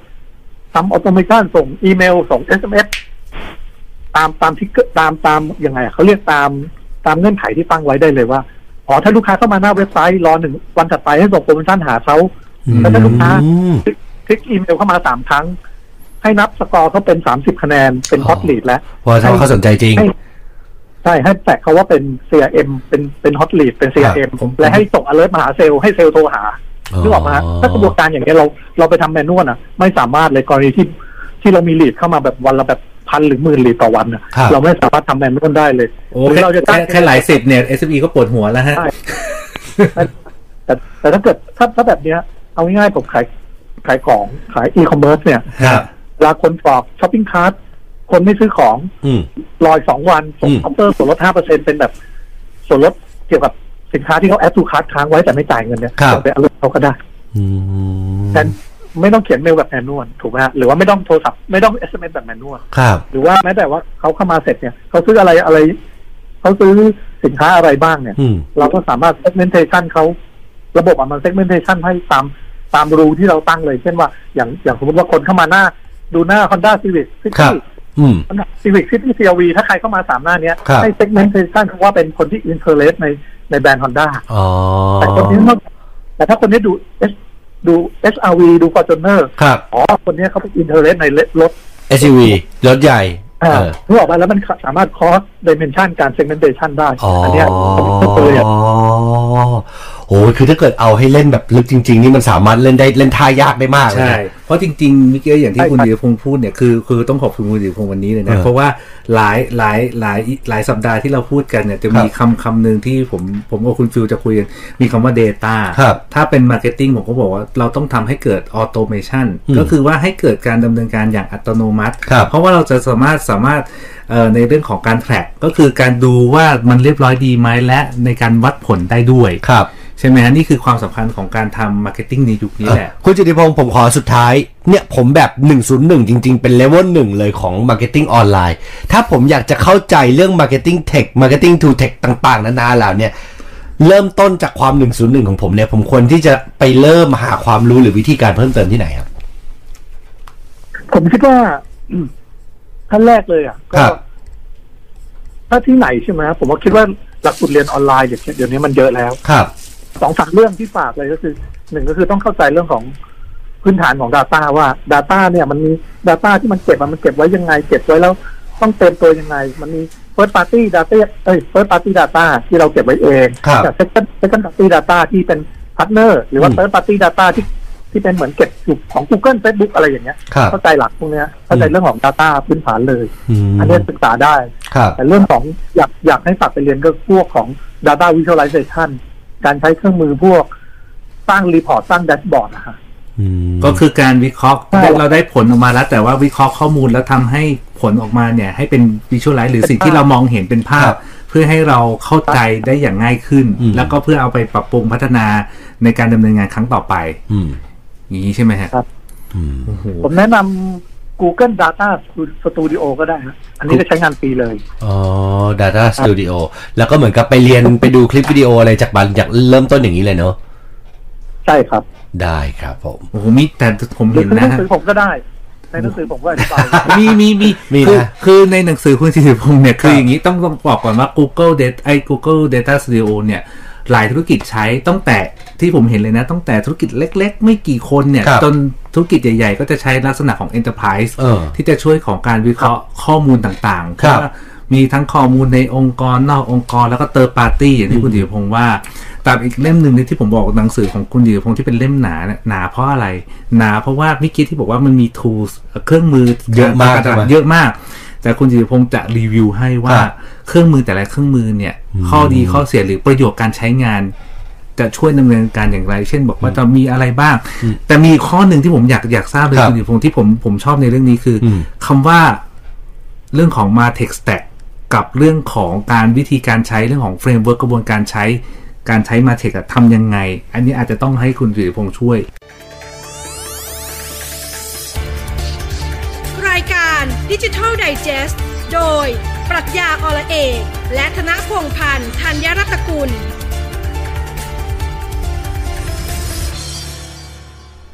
มีสองคำถามสุดท้ายนะฮะเพื่อเพื่อเพื่อคิดว่าน่าจะเป็นประโยชน์กับท่านผู้ฟังนะฮะ อืม คืออย่างคำถามแรกคือ เวลาเราใช้เรื่องของเทคโนโลยีทางการตลาดหรือมาเทคเนี่ยเอ่อมักจะผมจะนักนักได้ยินแล้วได้คำถามเนี้ยเยอะมากเลยว่า ตัดต้องใช้เทคโนโลยีอะไร อืม จะเริ่มต้นยังไง แล้วจะแล้วจะจะยังไงต่อแล้วไอ้คำว่า Martech Stack คืออะไร คือคืออาจจะคุณอื่นพงศ์อาจจะช่วยอธิบายเพื่อให้ท่านผู้ฟังที่ฟังอยู่ตรงเนี้ย สามารถได้แนวคิดแล้วไปต่อยอดเพื่อไปใช้ต่อในอนาคตได้อย่างเงี้ยครับ เอออันอันเนี้ยเอามาติดสแต็กก่อนแล้วมาติดสแต็กเนี่ยก็คือก็คือเป็นเป็นเหมือนแคนวาสอะฮะ ครับ เป็นเป็นแคนวาสหรือเป็นอินโฟกราฟิกที่ที่ในเนี้ยมันจะประกอบไปด้วยอันนี้ไม่เห็นภาพเลยก็จะอธิบายว่า มันอาจจะเป็นภาพภาพหนึ่งที่ที่บอกว่าบริษัทเนี้ยบริษัทบริษัทที่บริษัทของเขาเนี่ยเขาใช้เทคโนโลยีอะไรบ้างวิธีการก็คือต่างประเทศอ่ะเขาค่อนข้างเปิดเผยว่า ค่อนข้างเปิดเผยว่า ในองค์กรเขาเนี่ยใช้เทคโนโลยีอะไรบ้าง เช่น เช่น เช่น เช่นเดี๋ยวผมขอยกตัวอย่างนะฮะเช่นบริษัทชื่อว่า Arm t r e a s u r e เนี่ยเขาก็จะทำดีไซน์ออกมาว่า อ๋อ ถึงเขาแบ่งสเต็กออกเป็นสามสเต็ปเช่น Attack Engage แล้วก็ Analyze เช่น ครับ Attack เขาบอกว่าเขาใช้เครื่องมือ Attack ตัวไหนบ้างในการเข้าถึงลูกค้า Engage ก็คือใช้เครื่องมืออะไรบ้างในการทำสร้างการมีส่วนร่วมของลูกค้ากับแบรนด์ ครับ อนาลัยก็คือเครื่องมือด้านวิเคราะห์ Data สแต็กเนี่ย อืม คำว่าสแต็กเนี่ยจริงๆแล้ว เราดีไซน์เพื่อให้ให้เราเห็นว่าในในภาพใหญ่ของธุรกิจอ่ะอันเนี้ยมันเหมาะสำหรับองค์กรขนาดใหญ่นิดนึงครับ อืม ว่าที่ที่ที่จะขึงขึงเหมือนเป็นรถแมพว่าบริบริษัทเราเนี่ยมีเทคเพื่อตอบสนองบิสเนสตั้งแต่ต้นน้ำยันปลายน้ำหรือเปล่า นี้ผมยกตัวอย่างจากที่เราคุยกันตั้งแต่ช่วงแรกได้ไหมครับว่าสมมุติว่าผมเป็น SME เราเริ่มเก็บข้อมูลโดยใช้ Microsoft Excel อืม อ่า อันนี้อันนี้หลาย ๆ ธุรกิจเป็นอย่างนี้นะเก็บ Microsoft Excel แล้วบอกวันเนี้ยได้ฟังมาวันนี้บอกว่าเราสามารถเอาข้อมูลที่เราเก็บมาทุกอย่างเนี่ย เราเริ่มมาใช้ประมวลผลใน Google Data Studio ใช่ไหมฮะ พอเราเริ่มประมวลประมวลผลเสร็จเราเริ่มจะใช้เรื่องของอ่ะนอกจากเว็บไซต์หรือ Facebook ที่มี Google Analytics อ่ะตัวที่ 3 ละมี Facebook Insight เสร็จปุ๊บเนี่ยก็บอกว่าวันนี้เราอยากจะมีเครื่องไม้เครื่องมือที่จะรู้ว่าวันเนี้ยในเชิงเว็บไซต์หรือโซเชียลพูดถึงเราหรือมีเทรนด์หรือคู่แข่งเขาทำอะไรบ้าง แล้วก็มีเครื่องมือโซเชียลเอ่อ listening อีกอันหนึ่งนี่ตัวที่ 5 ละ อย่างนี้อย่างนี้นี่คือการออกแบบเทคโนโลยีที่เราสำหรับใช้สำหรับธุรกิจที่เรียกว่ามา Tech Stack ใช่ไหมฮะ ใช่เลยครับ อ๋อ ใช่เลยครับ นี่ก็คือ SME ก็สามารถใช้ได้ด้วยกันว่า นี่คือการชุดเครื่องมือที่เราจะออกแบบว่า เราจะใช้เทคโนโลยีทางการตลาดเนี่ยมาใช้กับสำหรับธุรกิจอะไรบ้างนะครับ น่าจะเป็นประโยชน์ฮะ ครับอย่างคุณพจน์ก็คือที่ที่บอกก็คือเป็นใช้มาเทคในการเก็บข้อมูลลูกค้า อืม ถูกต้อง ครับผ ถ้าม แต่ Google Form เข้ามาเก็บที่ Google Sheet ก็ได้ และใช้ Google Data Studio ดึงข้อมูลมาวิเคราะห์ว่ายอดขายเป็นยังไง แล้วเราอาจจะใช้เครื่องมือ Automation อีกสักตัวหนึ่งที่เสียค่าบริการเดือนละ 300 ชื่อว่า automate.io ดึงอีเมลเบอร์โทรของลูกค้าใน Google Sheet ออกไปทำ Custom Audience ใน Facebook เพื่อหาลูกอะไร อืม อ่าที่บอกไหมฮะ อืมอืมอืม โอ้ เพื่อ เออเออ นี่ก็คือตัวที่หก หรือ ของ เพื่อจะ มา รี เทค มาร์ ส เก็ต แต็ ติ้งหรือจะทำลูกอะไรก็ยังได้ อันนี้อันนี้เขาเบาๆเลยนะ นี่เบา ๆนี่คือเริ่มต้นอ่านี่คือเป็นเป็นเป็นลักษณะให้ท่านท่านผู้ฟังเนี่ยได้เห็นว่าเฮ้ยเห็นภาพว่ามันใกล้ตัวจริง ๆ แล้ว SME หลาย ๆ ที่เนี่ยเอ่อไม่ใช่แค่บริษัทใหญ่เนี่ยก็เริ่มใช้เรื่องของเอ่อมาเทคมาใช้ละคำสั่งสุดท้ายฮะอาจจะรบกวนคุณดิพงศ์แค่นี้ฮะว่า ผมเห็นแล้วน่าสนใจแล้วน่าจะมีประโยชน์กับกับท่านผู้ฟังนะครับ ก็คือเรื่องของ m a t e c 360 Framework คือ 6 กระบวน 5 กระบวนการสำหรับการใช้เอ่อ m a t e c อืม อยากจะให้คุณดิพงศ์ช่วยสรุป 5 กระบวนการนี้หน่อยฮะ เออผมผมแบ่งกระบวนการการเลือกใช้มาเทคหรือว่าไอ้มาเทคสามหกศูนย์เฟรมเวิร์กเนี่ย เลือกตามไซเคิลของลูกค้าครับ วงจรของลูกค้า อ่า ไซเคิลวงจรของลูกค้ากับวงจรการทำการตลาดของเราแหละ ครับ ก็คือที่จะมีสาห้าห้าก้อนก้อนแรกก็คือ plan plan and creation ก็คือการวางแผนและการสร้าง ครับ วางแผนงานและการสร้าง อันที่สองก็คือ เมื่อเราวางแผนงานเราสร้างเสร็จแล้ว อันที่สองก็คือ list and assign อืม ออกไปเข้าถึงเขาหรือแอปดึงเขาเข้ามา อืม acquire list and acquire อันที่สามคือเมื่อเขาเข้ามาแล้วใช่ไหมอันที่สามก็ engage and convert ครับ ให้ทำให้เขารู้จักนะทำให้เขาชอบแบรนด์เราให้ อืม พิจารณาเราแล้ว convert นะครับ อันที่สี่ก็คือเมื่อ convert แล้วเนี่ย เรามี Data ทั้งทั้งสามอันเนี่ยอยากจะ collect Data ทั้งหมดเนี่ยและ analyze ออกมา อันที่สี่นะครับ ครับ ส่วนอันที่ห้าเนี่ย เมื่อเรา analyze เรา collect ทั้งหมดเนี่ย ทุกคนเป็น คนเหล่านี้เป็นลูกค้าเราแล้วเนี่ย ครับ เราก็ต้องการที่จะสร้าง loyalty หรือ รือสร้าง advocacy กับลูกค้าเก่า อืมลูกค้าซื้อซ้ำแล้วบอกต่อ ใช่ฮะ และและและกลุ่มเนี้ยพอเข้าถึงกลุ่มเนี้ย เราก็ต้องไปแพลนและเคชั่นใหม่บน อื ลุม ม อืม ซึ่งทั้ง 5 ขั้นตอนนี้นี่ก็คือว่ามีเทคโนโลยีทางการตลาดเนี่ยเครื่องไม้เครื่องมือพวกเนี้ยมาใช้ในทุกสเต็ปเลย อันเนี้ยผมก็เลยออกแบบเฟรมเวิร์กขึ้นมา คืออันนี้เป็น frame- เป็นมาเทคสามหกศูนย์เฟรมเวิร์ก ครับ ผมจะมีอีกอันหนึ่งก็คือว่าในในวงกลมเนี่ย ผมจะมีแขนเหมือนใบพัดแต่ละแขนออกไป ฮะ ในในแต่ละแขนออกไปเนี่ยในในแต่ละในแต่ละก้อนเค้กห้าอันเนี่ย ยังต้องมีเรื่องของ decision making checklist อืม ง่ายๆเลยไอ้ decision making checklist เนี่ยเป็นเหมือนตาราง Excel ง่ายๆอะครับ ครับ สามสามคอลัมน์นึกภาพนะสามคอลัมน์คอลัมน์แรกบอกว่า คุณต้องการทำงานอะไร หรือผมจะใช้คำว่า job to be done อืมครับ อันที่สองคือ expectation ก็คือครับเมื่อ job to be done หรือว่าทำงานนี้เสร็จแล้วเนี่ย เราคาดหวังอะไร ครับ expectation คอลัมน์สุดท้ายเนี่ย เมื่อเรารู้สองเรื่องแล้วเนี่ย เราจะรู้ว่าเราเทคโนโลยีนี้อะไร เราต้องการเทคโนโลยีอะไร อืม เช่นนะฮะเช่นเช่นยกตัวอย่างว่า เราอยู่ในสเตจ list and acquire ถูกไหมฮะ ครับ แล้วคือบีดันคือเราต้องทำทำ advertising ครับ ไปถึงคนใหม่ ฮะ ๆ expectation ก็คือเราต้องการทำโฆษณาในโซเชียลมีเดียทุกอันได้ อันเนี้ยถ้าถ้าเราทำโฆษณาในโซเชียลมีเดียทุกอันเนี่ย เทคโนโลยีนี้ก็คือเราต้องการ advertising tech tech แล้ว ครับโอ้โห หรือแม้แต่ ครับ ครับหรือ เชิญ แม้แต่ ได้เลย ในขั้นแทนก็เหมือนกัน เราต้องการรู้ว่า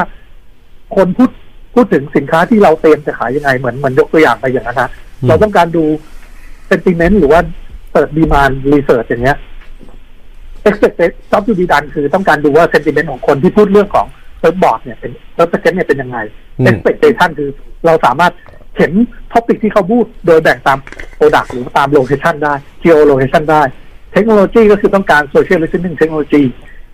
อ่าครับ อืม เมื่อเมื่อเราได้เมื่อเราได้เมื่อเราลงที่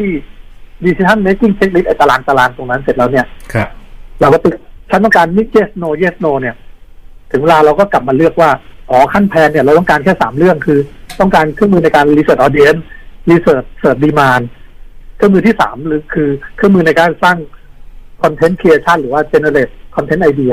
อืม อันนี้เรารู้แล้วเราต้องการสามเครื่องมือเนี่ยก็กลับไปดูว่าสามเครื่องมือที่ผมแนะนำเนี่ยมีอะไรบ้างก็ลองไป ครับ ลองไปพิจารณาจากตรงนั้น โอ้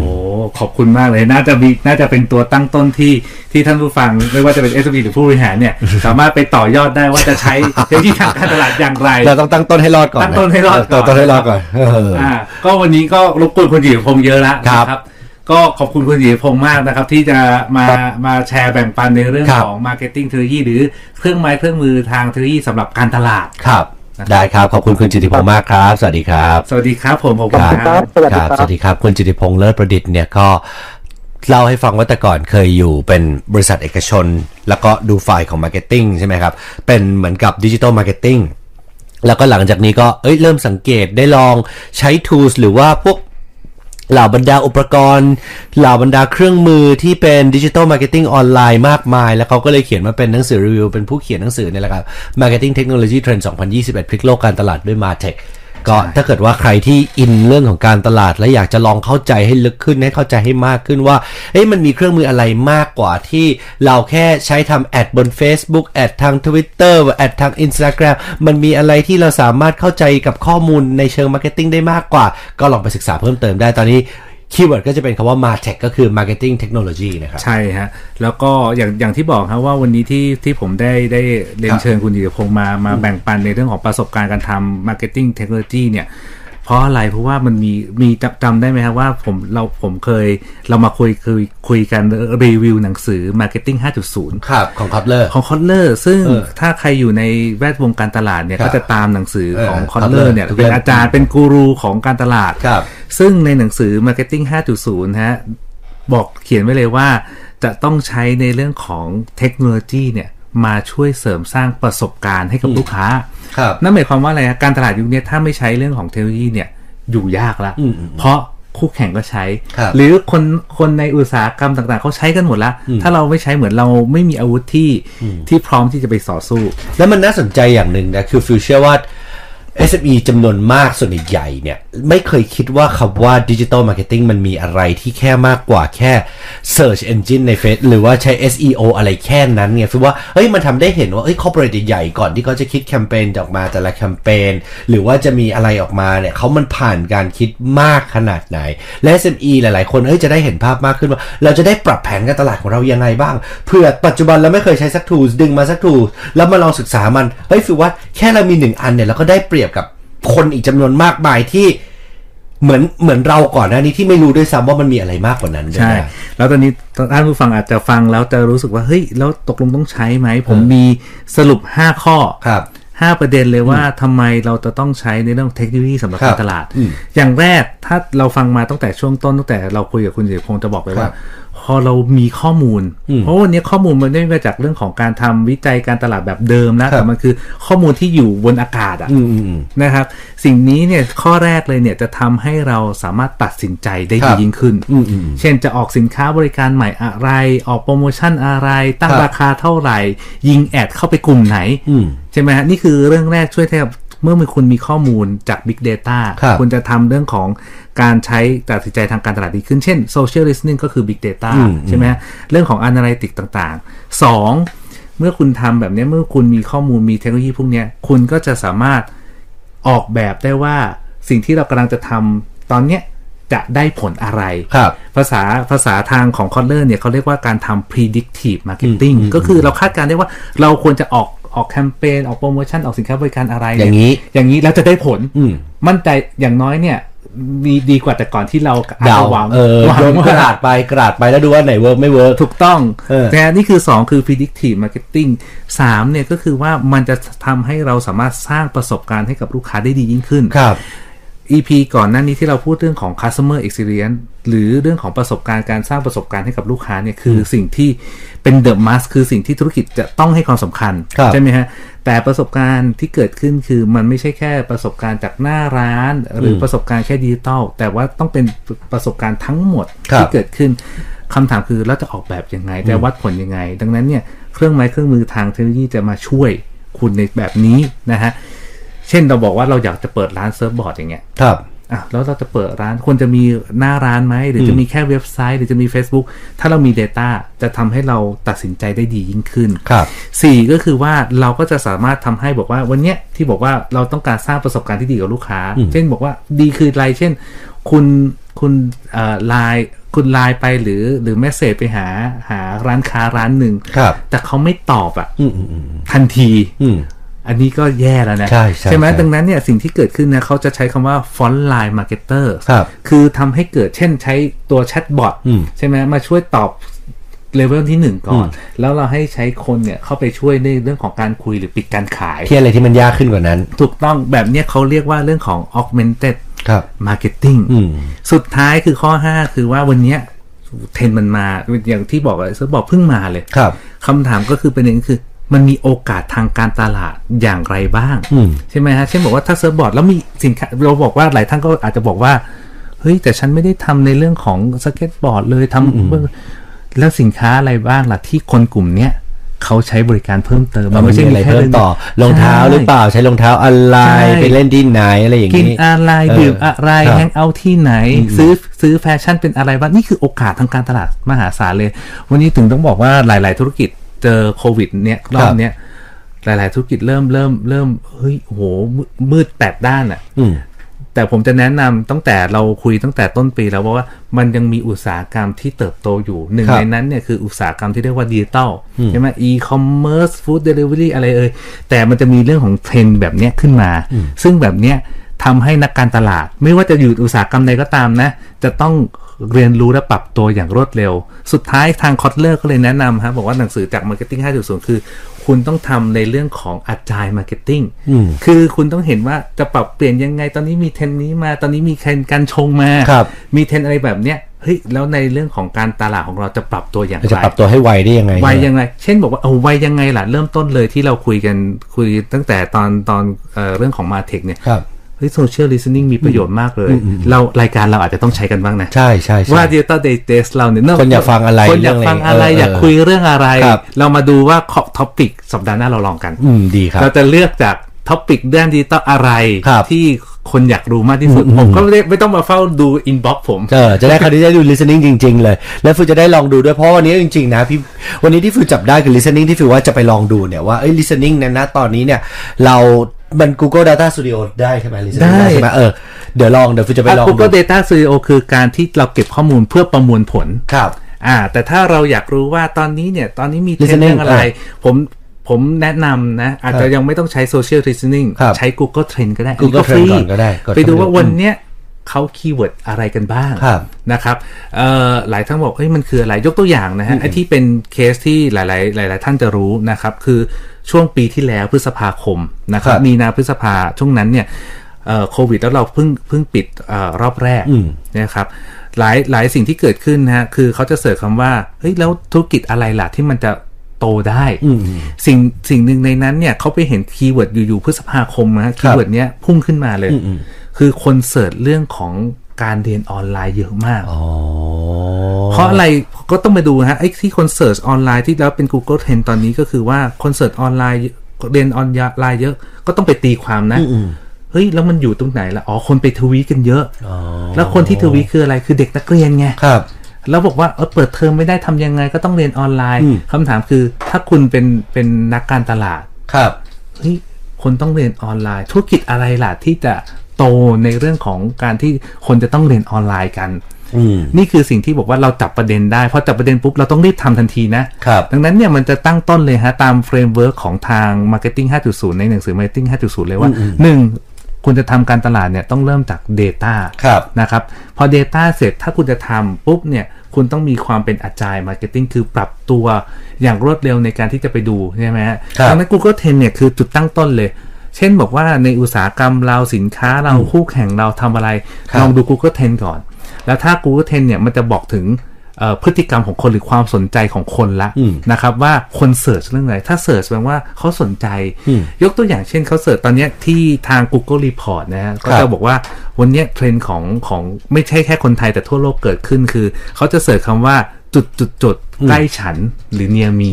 อืม มาแรงมากคำว่าจุดจุดจุดๆๆใกล้ฉันเนี่ยเช่นบอกว่าเซิร์ฟบอร์ด ครับ ใกล้ฉันหรือละแวกนะหรือละแวกนั้นที่ที่ที่เราสนใจ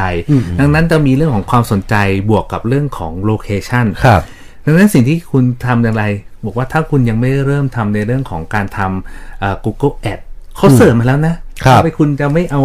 สินค้าหรือบริการของคุณเนี่ยไปอยู่ตรงนั้น หรือถ้าคุณบอกว่าเห็นโอกาสอะไรบ้างกับธุรกิจนี้คุณไปดูคีย์เวิร์ดที่เกี่ยวข้องกับการเสิร์ชอันนั้นคุณอาจจะเห็นโอกาสเช่นเฮ้ยนำเข้าหมวกไหม อืม หมวกแฟชั่นหรือเสื้อเสื้อแบบ ครับเสื้อฮาวาย เสื้อฮาวายก็ได้ เออ ตอนนี้เสื้อฮาวายก็ขายดี ครับใช่ ไหม ใช่ใช่ ดังนั้นเนี่ยอาจจะเป็นโอกาสหนึ่งที่บอกว่าเนี่ยเราต้องมาเข้าใจแล้ว อืม ดังนั้นเนี่ยผมกล่าวโดยสรุปฮะว่า ครับ ว่ามันก็กลับมาเรื่องเดิมฮะบอกว่าหลายธุรกิจบอกว่าจะต้องเป็นดิจิตอล อืม นะครับว่าจะเริ่มยังไง ผมก็เลยขอสรุปนะครับก่อนปิดท้ายรายการวันนี้ก็คือว่าเฮ้ยเราจะเริ่มยังไงคือหนึ่งเนี่ยคุณต้องเข้าใจลูกค้า อืม ใช่ไหมคุณยังไม่รู้คุณจะขายใคร แล้วคุณจะเขาเขาเขาจะซื้อของคุณ ครับ แต่วันนี้ความยากก็คือว่าการเข้าใจลูกค้าเนี่ยมันไม่ใช่มาจากการสังเกต หรือการที่ไปทำรีเสิร์ชหรือทำวิจัยการตลาด ครับ แเดิมละ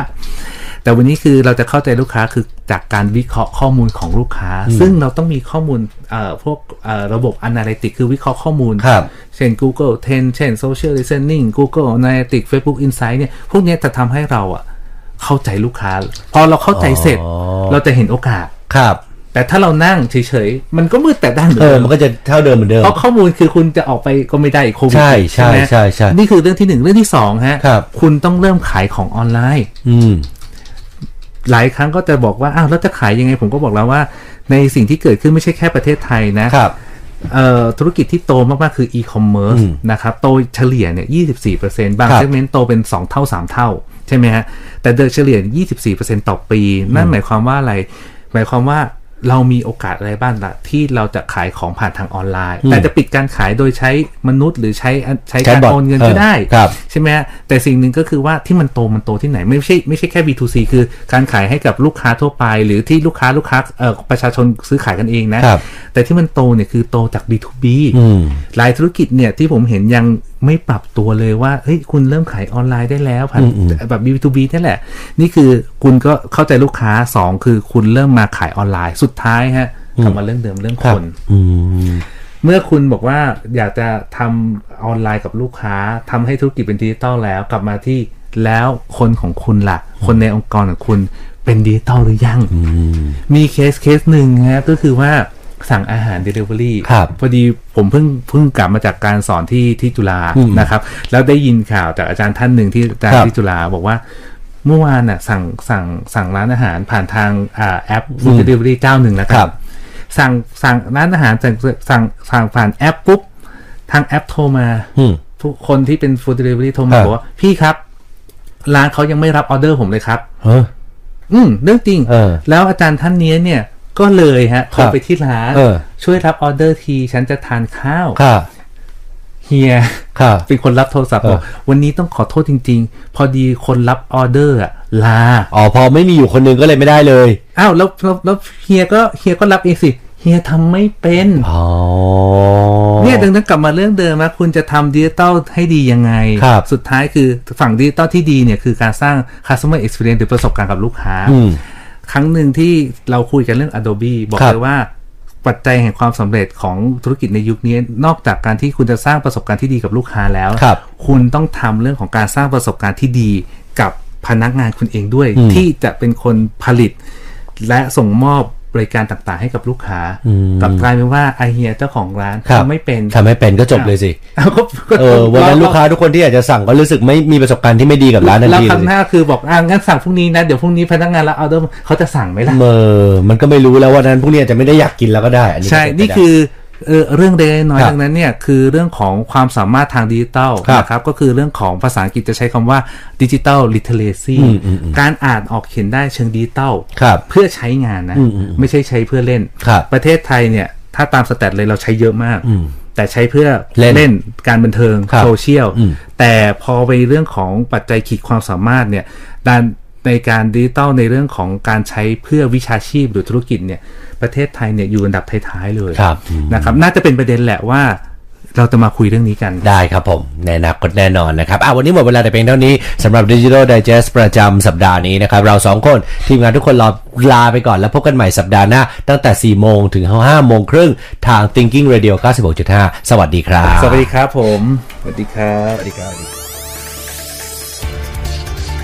รายการดิจิทัลไดจ e s t โดย ปรัชญาอลเอกและธนพงษ์พันธ์ธัญรัตนกุล